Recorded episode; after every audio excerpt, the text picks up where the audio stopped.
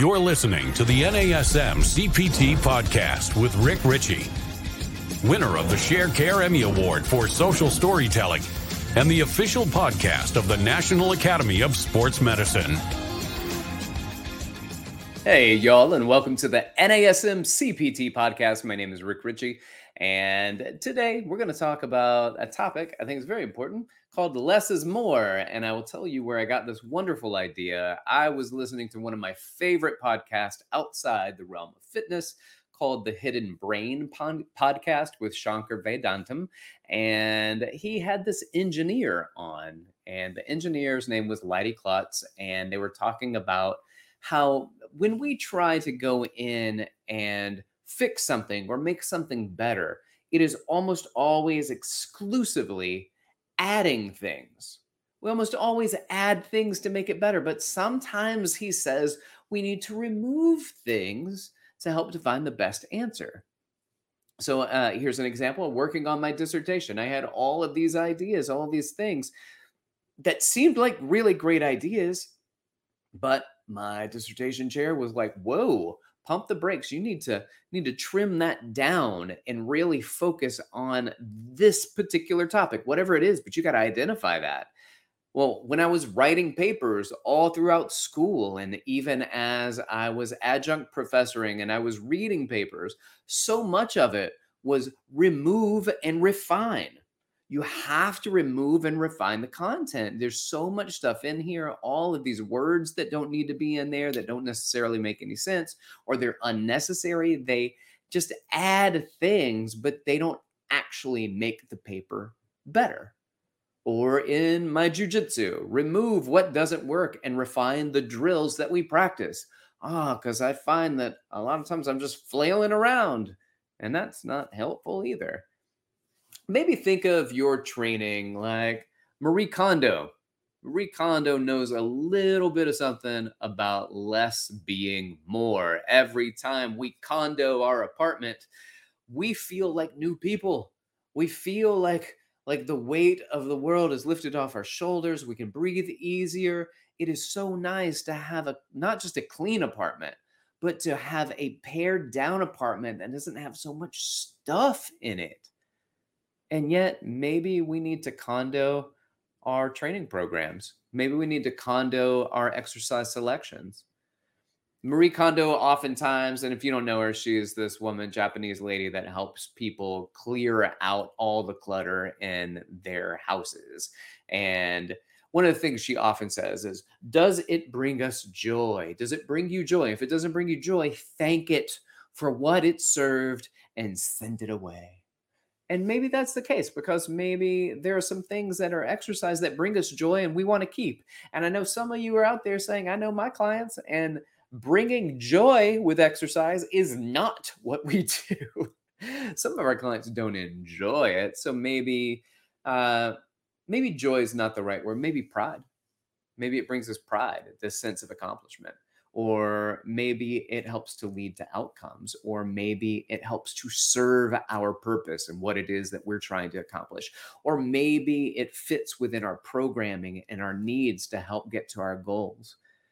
Now, of course, I immediately, as I'm hearing all this thing about how do we how do we cut out things to make it better, I immediately think about all of the superfluous stuff that we see in programming, all the extemporaneous things that we see in programming, and here's the thing there are always new tools, there are always new toys, there are always this and that's and trinkets. And some of them are flashes in the pan. Some of them don't last long. Some of them stick around for sure. But when you go back to the basics, you just kind of think, well, what does the body do? What does the body do? And the body, if you kind of break down all the movements that it does, uh, there's there's pushing, there's pulling, there's rotating, and there's stabilizing or stabilizing, which is holding a position against force. And I, that's about all I put into mine. When I talk about push, pull, rotate, and stabilize, there are some people out there that love to add hinge into it, though I would be the person that says I think hinge falls into one of the above categories. There's some people that add squats, or I think that deadlifts, these are all things that just fall into pushing and pulling.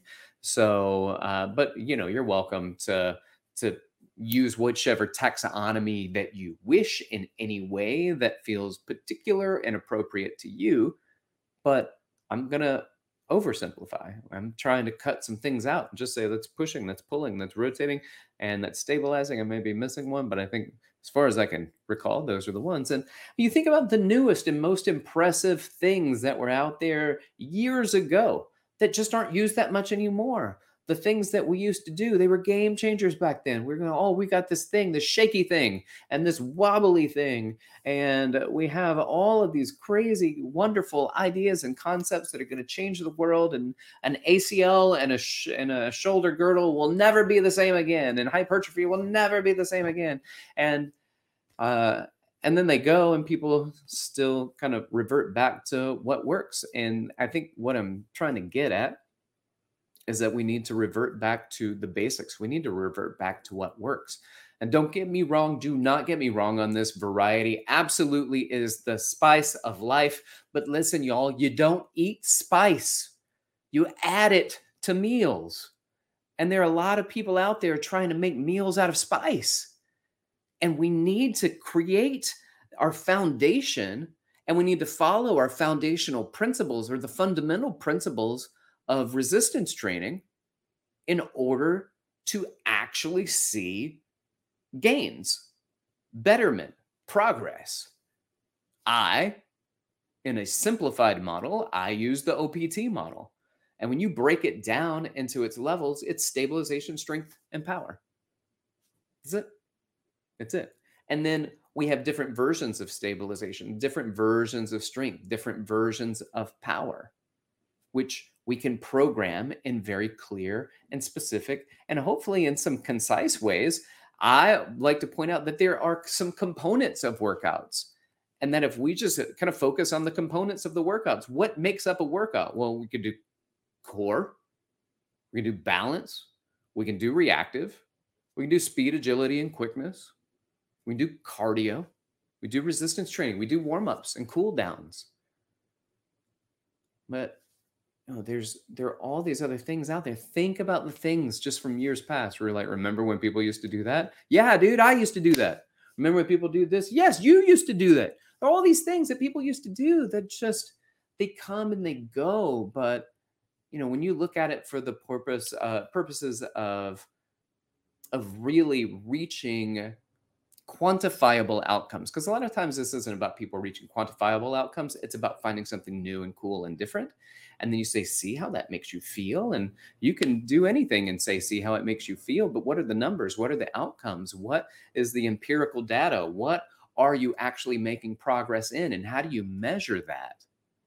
And so i don't know if a wiggly wobbly thing is necessarily what it is that we're trying to do and listen, we're personal trainers, not physical therapists. If they have certain things that they do in their particular and their particular field, that's for them. There are plenty of things that we use and borrow and take and vice versa that are implemented, but we need to go back to our foundation. So what I'm saying is I'm going to encourage you to look at your programming and to look at your exercise selection and see if there are some things that you can remove what are some of the things that you can take out? I appreciate all the work that we want to put into our training programs, but sometimes it's not about adding more things to it. Sometimes, fundamentally, it's about taking some of the things out and getting back to the basic. So let's look at it. Add the spice, yes. Add the fun stuff, yes. But do not neglect the foundational exercises and the fundamental movement patterns that you need in order to make progress with your personal training, both with yourself and with your clients.